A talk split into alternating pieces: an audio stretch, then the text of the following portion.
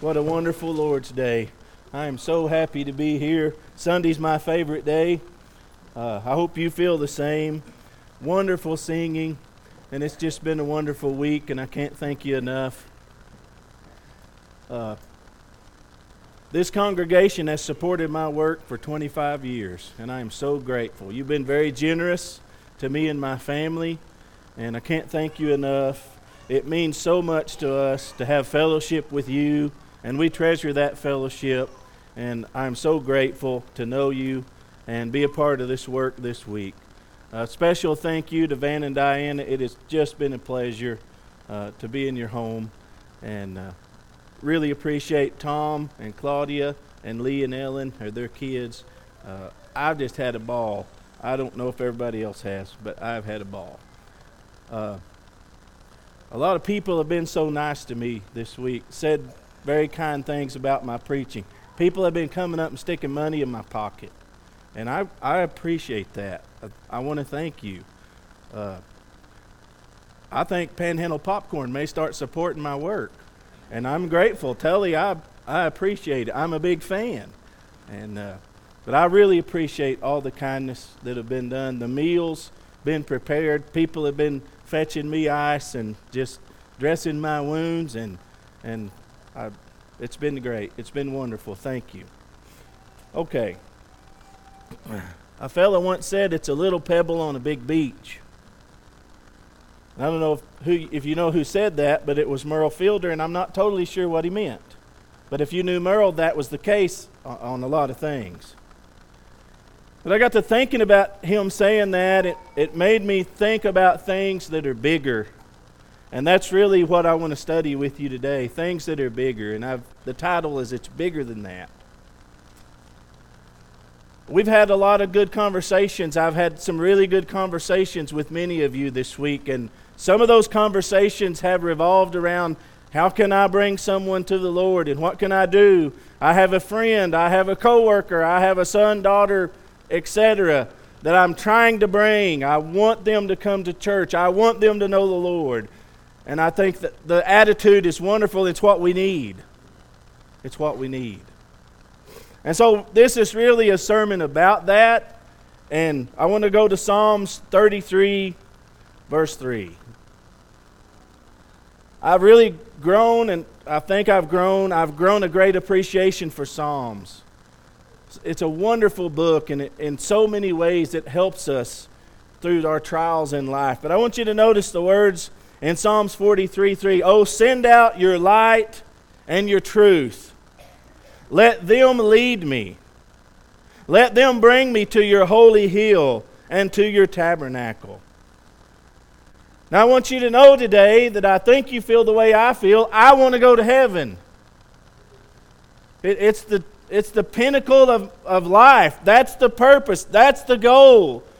There's other little minor goals. I prayed to God that I would live to raise my kids, and that happened, and I'm very grateful. That was a goal.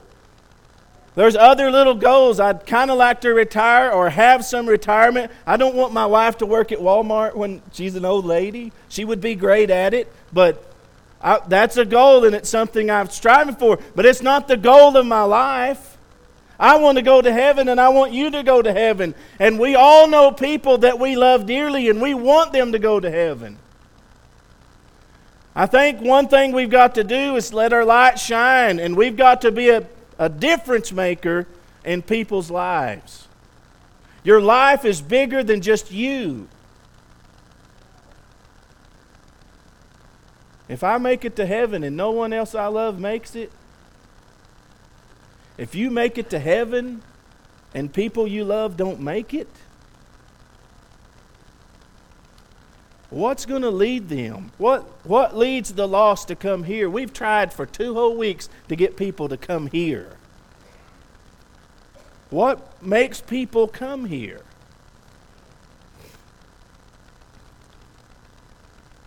I talked to you about a lot of churches that died. I'll tell you one of those churches, I won't name the church, but the leader of the church said, We have a sign and if people want to come here, they can come.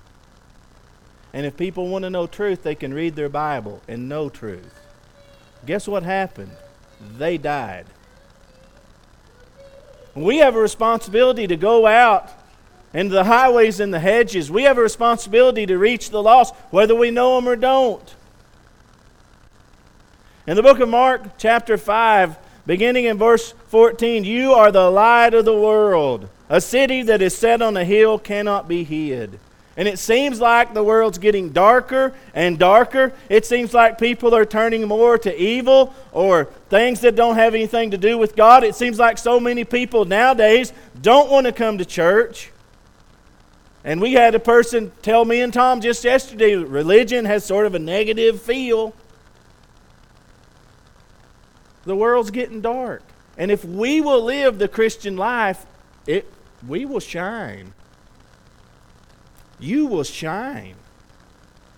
And we need to let our light shine. That's what's going to compel people to come here and be saved. That's what's going to make a difference in their lives. He goes on to say, Nor do they put a lamp and put it under a basket, but on a lampstand it gives light to all who are in the house. Listen what he says Let your light so shine that they may see your good works and glorify your Father in heaven. Brethren, what's going to bring people here, what's going to lead people here is your life. Your life, your deeds, your friendships and relationships. I don't know if you know it, but evangelism has changed. In the old days, I remember hearing all the stories about people from every church in town came to our meeting, and there were 93 people baptized, or 18 people, and people from every church in town or all corner. People don't do that anymore. And it's relationship based. People come because they know you. They will come here because they have built a relationship with you and you have visited with them and discussed. They will come here because of your life and your care for them. In the book of Luke, chapter 6, and there, verse 12, it came to pass in those days that he, this is Jesus, went out to the mountain to pray and continued all night in prayer to God. I think it's interesting that he prayed all night long. But what's he praying about? Why did he go out there alone and pray and pray and pray all night? Well, let's read. And when it was day, he called his disciples to himself, and from them he chose twelve. He also named them apostles. He put a lot of thought and a lot of prayer. Who are going to be the twelve? And he, he picked them. And wouldn't that have been wonderful? Wouldn't it have been wonderful if he said, I want you. I want you to come and be with me. And, and they were going to see some of the greatest things ever seen. They were going to hear the greatest teaching and, and witness the miracles. And why did he choose them? Why those 12? Were they just going to be his pals? His entourage? I think it was bigger than that. He wasn't just giving them a front row seat to eternity. It wasn't like in Matthew 25, the king will say, Come, you blessed. It wasn't that. It wasn't a, you get a free ticket to heaven. It's all bigger than that. So I want you to notice what he says in Matthew 4, verse 19 Follow me, and I will make you fishers of men. He chose those 12 because they had a task, they had a work, they had a job to do. I'm going to teach you how to fish for men. I'm going to teach you how to bring men into the kingdom and women in the kingdom. I want you to go out, and he was going to send them out so that they could make a difference in life. Why do you follow Jesus? Because you want to go to heaven. It doesn't end there. It's bigger than that. It's bigger than just you want to go to heaven because Jesus wants you to be a fisher of men and he wants you to bring other people with you. How many people have you brought to Jesus? We need more.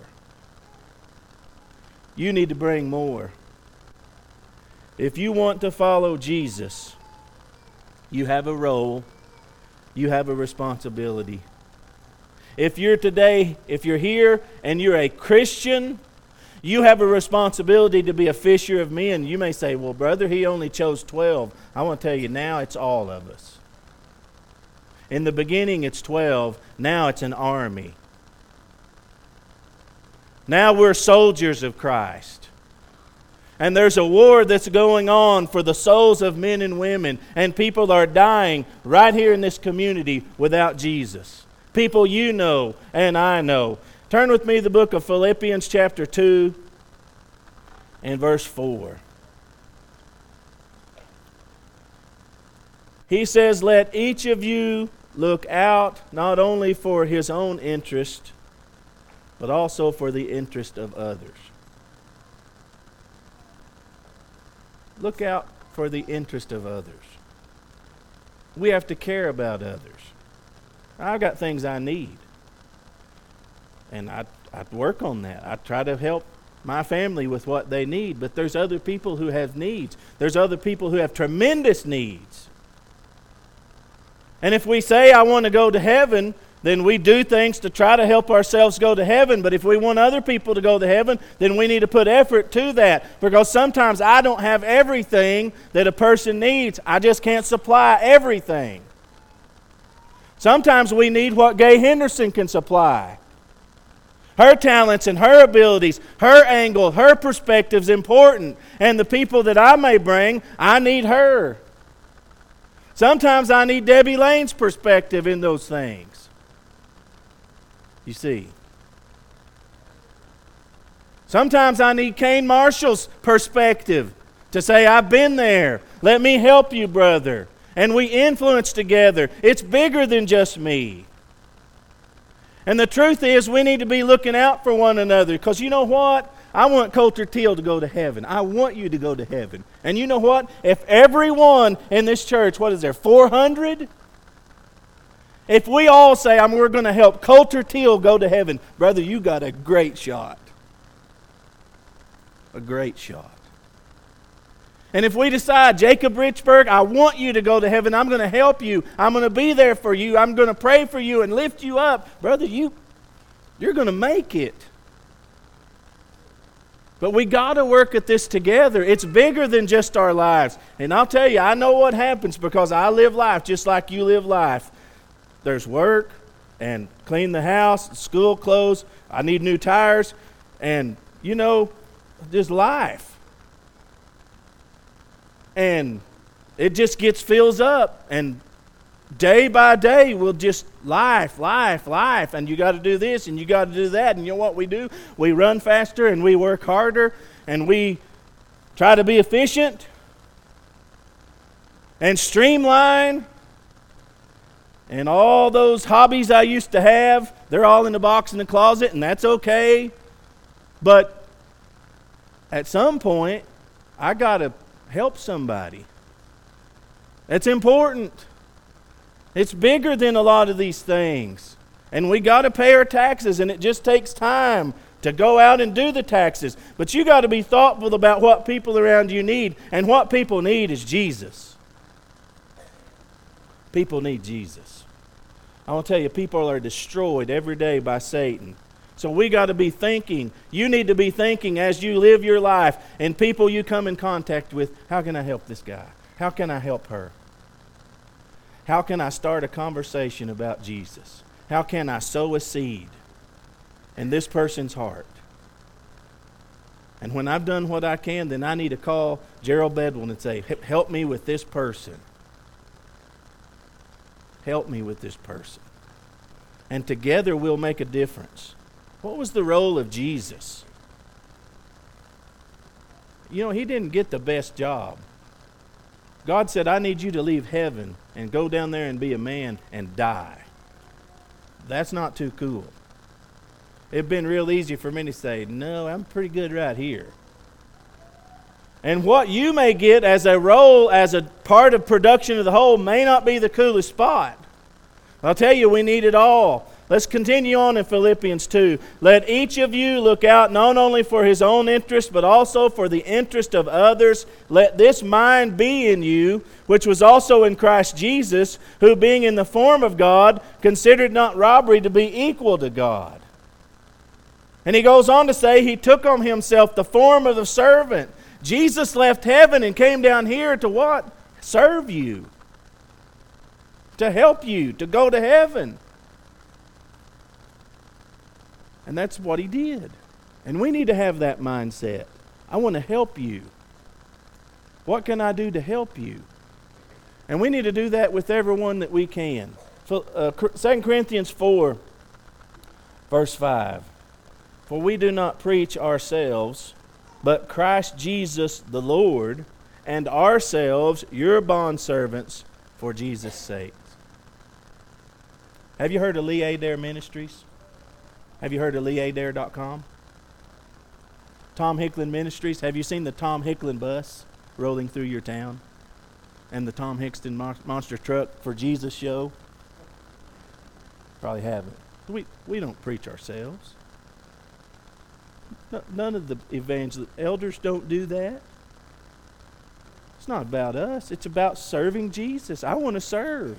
And I, we need to have this idea what can I do to help you? We're not preaching me, I'm preaching Jesus. Folks are dying, folks' lives are being destroyed. And we're right there and can help. What does it mean? It means we promote Jesus. We are servants for Jesus' sakes. Let's keep on reading. We have this treasure in earthen vessels. What is it? The gospel. What's a vessel? It's a cup, a jar, a bowl. The treasure of the gospel's in earthen vessels. That's what you and I are, made of dust.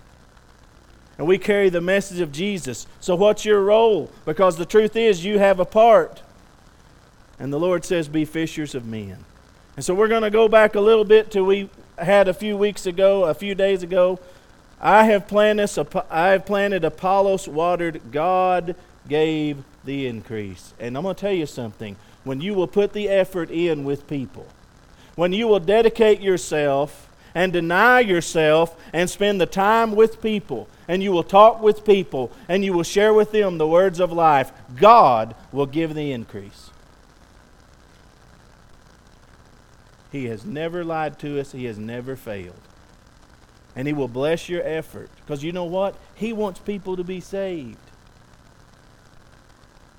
He says in Ephesians 6, 4, verse 16, from whom the whole body, joined and knit together by what every joint supplies, according to the effectual working by which every part does its share, causes growth of the body for the edifying of itself in love. And so as we grow, we get stronger and we do more.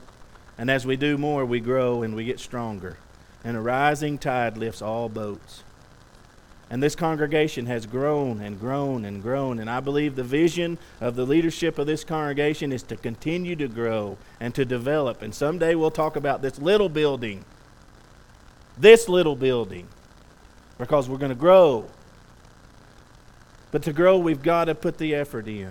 And I want to encourage you because it's bigger than your life. These things are bigger. you should greet everyone in a friendly way. Somebody says, well, it, it's just common courtesy. I'll tell you, it's bigger than that. You should be friendly to the visitors. You should be friendly to people in town. But when people come here, we should be friendly. Have you ever gone to a church where no one said hello to you? I went to one. And I walked in there, and I'm kind of standing around. My hands, my hands are ready. You know, they just walked by, and I, hmm. And you know, maybe he was blind. I, he, he, more come by, and I'm think, what? In a minute, I go, what did I do? I did. Am I? I. What's wrong with me? Nobody wanted to talk to me. You know, I don't want to go back there. I don't intend to. But whether or not you are in a good mood, when we come here, there's a role to play. We come here to worship, that's very true, but we can make a difference in people's lives even during the service.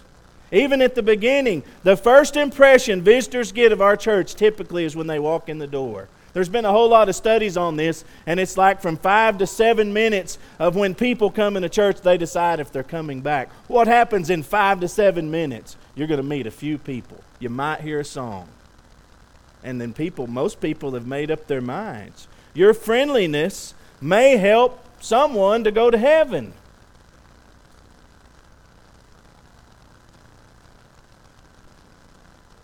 You should worship God at every opportunity. You know, I have a lot of people say, we, we just worship Sunday morning, if we can make it. I don't know if you know it, but it's, it's bigger than if you can make it. Do you have a problem that you struggle with your whole life? I do.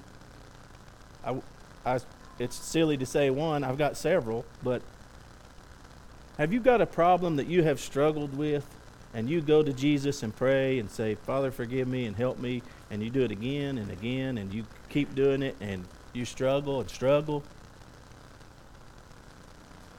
People think it's not a big deal to not come, but I'm going to tell you it is a big deal because one sermon can make a difference. What if, when you were young or when you were at a point in your life where you were really had your ears open or humble, what if at that moment you had heard a sermon that would make it where you didn't have that problem? That's pretty valuable. And, and this problem that I have, what if I hand that down to my children? And what if being in church would have made that difference? Because I tell you what, we hear the truth. We hear it preached, and it touches me and it makes me want to be better. It makes me want to change. It's bigger than we don't have time. It's bigger than I'm tired. These things are eternal. These things are important, and they can change your life and give you a much better life. Not only that, they can change your eternity. We need to be here, folks. One church service could be the difference in eternity. You should sing with all your heart. Somebody says, I don't sing very good. I'll tell you, that's code. I know that code. I've learned it. That means I don't sing. Well, somebody says, We got a lot of other good singers. They sing. You don't want me singing. I've heard it all. I tell you, it's bigger than if you sing. We're never told in Scripture to sing good, we're told to sing. We're told to sing with love in our hearts. We're told to sing praises to God. And I'll tell you, for me, it's very touching because there's not a church service that goes by that I don't just have goosebumps all over, and I, I come to tears because it, it's touching. And maybe everybody's not that way. I'm a bit weepy, you may know. Why does it matter if we sing? What does it say to our visitors when we worship and sing with all our heart? I tell you, it says something. Years ago, we had a couple of gentlemen visited our congregation. One of them's name was Benny Westmoreland. And the other gentleman, his name was Bert. And we were having a gospel meeting. They come to the old building in Allison, and I told them hello. We're thrilled they were there. They came back the next night, and I greeted them as we all did, you know. And after services the second night, I went up to Benny and I shook his hand. I said, Brother, I'm so glad you're here. I want to thank you. And he said, Don't you say that. And I said, Well, I, am sorry. Know what I done wrong. He said, I'm the one ought to be thanking y'all. He said, I have worshiped here the last two nights. And he said, I'm going to tell you, I've been going to church and I haven't worshiped in 10 years. It makes a difference. We all go to places from time to time and people don't sing out. They don't sing with joy. They don't sing with love. It's not about hitting the notes, brethren. It's about showing people that God's in us. Because that's what he says in 1 Corinthians 14 25. Thus, the secrets of his heart are revealed, and so falling down on his face, he will worship God and report that God is truly in you. I want to tell you, folks can tell when God's in your heart. People can tell when we sing with all our heart. People can tell when we pray to God with all our heart. It's bigger than whether or not you can hit a note.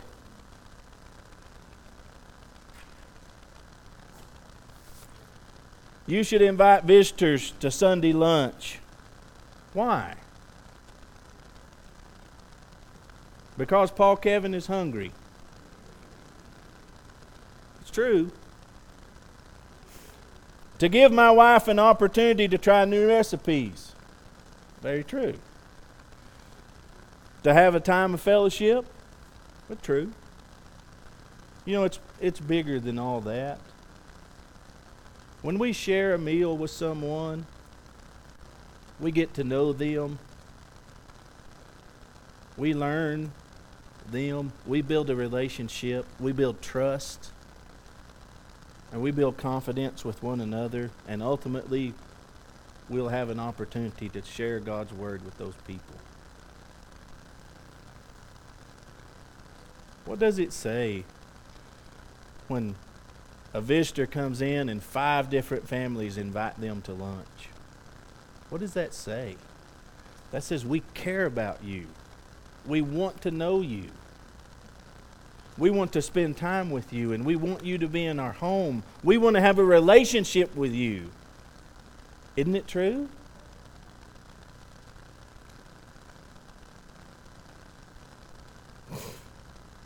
Why should we go visit the sick? Somebody says, well, God commands us to, and we want to keep His commands. And it, visiting the sick's got tough. COVID, and, you know, maybe it's getting better. We want to visit the sick. They might get lonely or hungry, or they might get need help of some kind. That's all true, but it's bigger than that.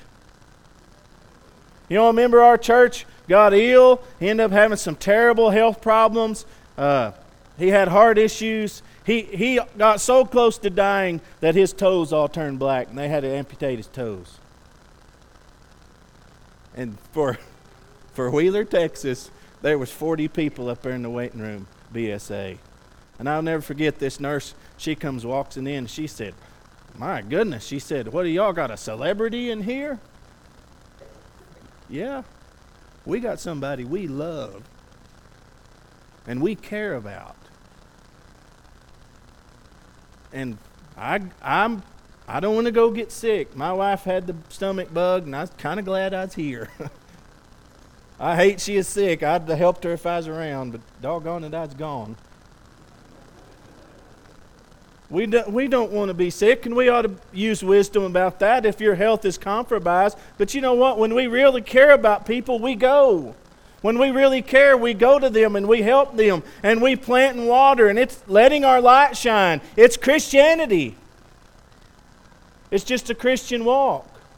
And we got to do that because life is bigger than my time. And life is bigger than your time. And the souls of men and women is more important than your time. If I'd have done what I really would wanted to do yesterday, I'd have watched North Carolina and Duke, and I'd have cheered North Carolina on. I like that stuff. And I don't think it's wrong. But my life is bigger than basketball and football and hunting and fishing and quilting or chess or anything you life is bigger than that. you should ask someone you know to study. Somebody says, Well, I don't know how to do a study. Well, that's okay. It's all bigger than just one person. Because what I can't do, Jay Henderson can do. What we can't do, Van Miller can do. What I can't supply, someone else can supply. It's not about whether or not you can do a study. Ask someone to do a Bible study. They might shoot you. I've never heard of it. They might. They might say no. They might say you're a Bible thumper. I, they might. All those things could happen. They get may, may get mad and get angry. I studied Bible with a guy. He pointed me on study three. He said, Get out of my house. You know what I did? I said, I'll see you later. I'm going home. You're angry. I don't want to be here no more. That don't mean I don't love him. It don't mean I quit doing studies. Because it's bigger than one thing like that. People say all the time, I don't have time. It's bigger than that. Teaching someone about Jesus is bigger than all your abilities and fears. Don't you want them to go to heaven? Then somebody's got to teach them. Somebody's got to tell them. Some way the word's got to get in their heart. What will make people believe Christ is in you? I want to tell you, you will tell everyone you know. The truth is, it's bigger than that. You will show everyone you know that Christ is in you. You will live it in every relationship that you have. How can I help you? What can I do to make a difference and help you to go to heaven? Is your life leading people to heaven? Or is your life not making a difference? Because people can tell when Christ is first in your life. I want to wrap this up this morning with a passage from Matthew 25, beginning in verse 34. Then the king will say to those on his right hand, Come, you blessed of my Father, inherit the kingdom prepared for you from the foundation of the world. For I was hungry, and you gave me food. I was thirsty, and you gave me drink. I was a stranger, and you took me in. I was naked, and you clothed me. I was sick, and you visited me. I was in prison, and you came to me. It's bigger than those little things. Together, it makes a difference, and it's something that God recognizes. What will lead people here? What leads people here? It's the love of people who care. So maybe you're here today because someone invited you. Maybe you've come this place because there's been a bunch of invitations or a flyer was on your door. And maybe you're visiting for the third or fifth time. Maybe you're here today and not a Christian. And I want to tell you, that's what we want. We don't want you to be a Christian so that we can put a notch on our Bible. We want you to be a Christian because we want you to go to heaven. We want you to be a Christian because we want your sins to be forgiven. We want you to be baptized into Christ so that God will bless you and you can live a better life. And by living that better life, the new life, that you can be a difference maker in someone's life. We haven't brought you here just so we can say we had 37 visitors. We want you to be saved. We want to help you. I want you to go to heaven. And if you're here today and you're not saved, if you're here today and you're on the bubble and you're trying to decide, make a decision for Jesus. Come today and be saved as we sing.